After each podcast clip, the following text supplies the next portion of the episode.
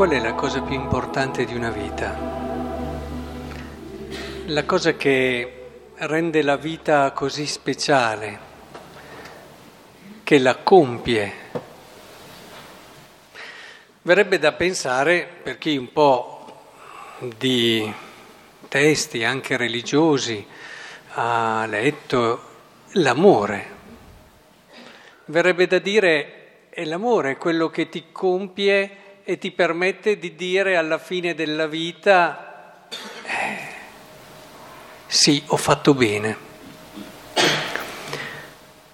Ma credo che non sia l'ultima cosa quella che veramente rende la tua vita piena. Ciò che rende davvero una vita come l'ha pensata Dio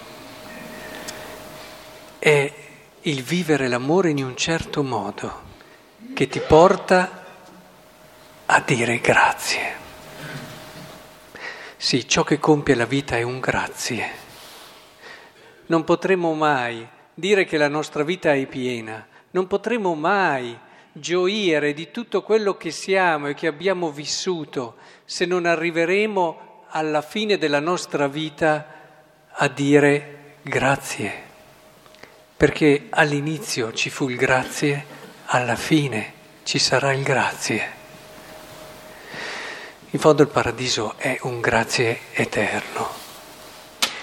E la festa di oggi ce lo vuole ricordare. Se andiamo alle radici di questa festa nel libro dell'Esodo, ritroviamo Dio che è preoccupato, non dimenticarti, dai il come gratitudine a chi ti ha liberato, a chi in un qualche modo ti ha dimostrato tutto l'amore, l'attenzione, la predilezione. Il problema del non dimenticare, il problema del arrivare lì. Quante volte nella nostra vita rischiamo di vivere anche la preghiera, gli atti di carità, gli atti di servizio, non in questa direzione. Rischiamo a volte di allontanarci da quello che è il vero scopo dell'amore, della carità e del servizio quando li facciamo per sentirci bravi, per vincere sensi di colpa, per in un qualche modo anche, sì, aprirci agli altri e questa è una cosa sicuramente buona, ma tutto finisce lì, quasi a meritarci la salvezza. Il Signore in tanti modi, già dall'Antico Testamento come vediamo, ma poi nel Nuovo in modo straordinario, molto chiaro ed efficace, ricordiamo anche solo Paolo, ha cercato di farci capire che tutto quello che facciamo non ci guadagnerà un granino di salvezza, quella è regalata. Quello che facciamo ci deve portare al grazie.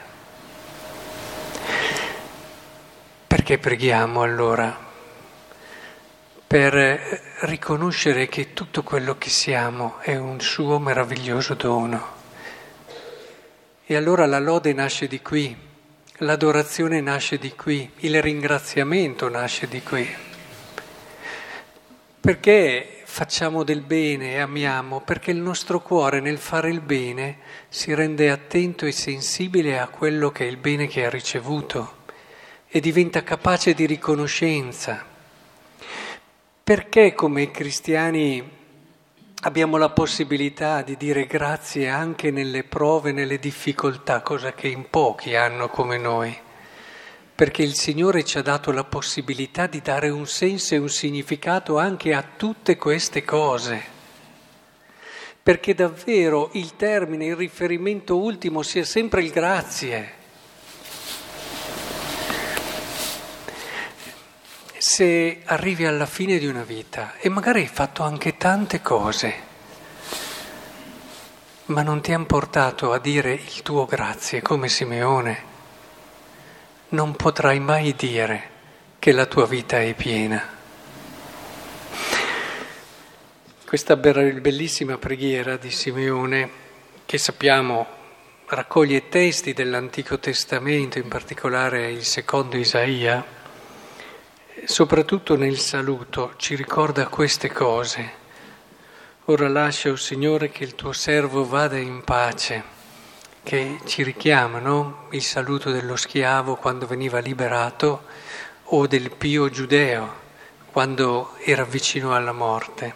E mi piace partire da qui per ripensare a questi ultimi momenti che ho vissuto con Demetrio perché se c'è una cosa che mi ha colpito e mi ha edificato domenica scorsa quando sono andato a trovarlo, è stato il fatto che veniva da una settimana molto difficile, però si era anche ripreso e quindi era in grado di parlare e, e abbiamo dialogato per un po' di tempo su tante cose.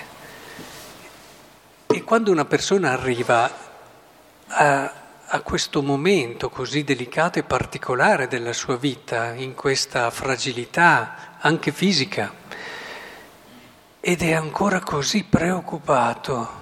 Non immaginate quante cose mi ha chiesto della sua comunità e quasi mi aveva messo in condizione di dire, beh dai, se non avessi visto in che condizioni era, Demetrio, vieni, dai, se hai tutta questa voglia di fare, trovo qualcosa da fare, un servizio.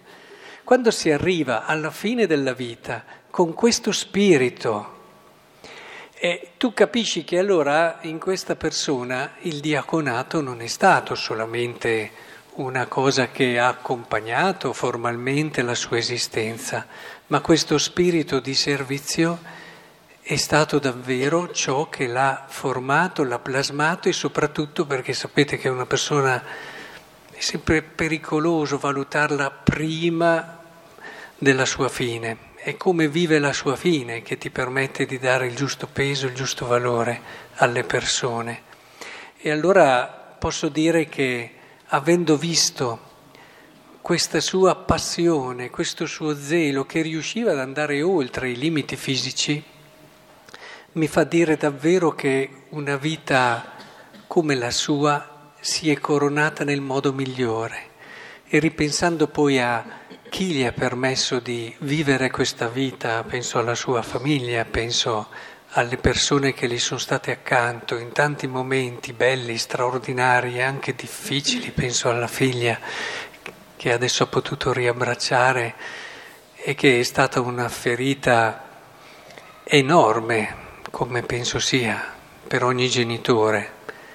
Ma anche qui non gli ha mai fatto perdere, proprio perché così uniti, proprio perché un esempio di famiglia eh, animata dalla fede, questo spirito del grazie. Anche la famiglia, il Signore l'ha pensata proprio perché ci educhiamo alla gratitudine, ci educhiamo al grazie. Se c'è una scuola di gratitudine è proprio la famiglia perché hai sempre bisogno di quel... e nella famiglia lo senti vivo, che c'è qualcuno eh, che ti permette di essere quello che sei. E allora oggi vorrei davvero concludere ripensando a quello che ci può lasciare davvero Demetrio. Eh, abbiamo tanti diaconi qui, oltre che tanti sacerdoti, in questa giornata che ricorda anche i consacrati.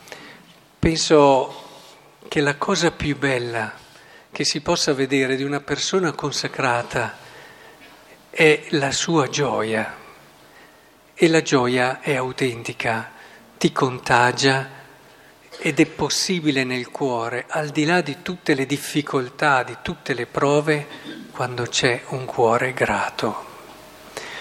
E cerchiamo davvero di essere nel nostro mondo un segno vivo di questa gratitudine nonostante tutto.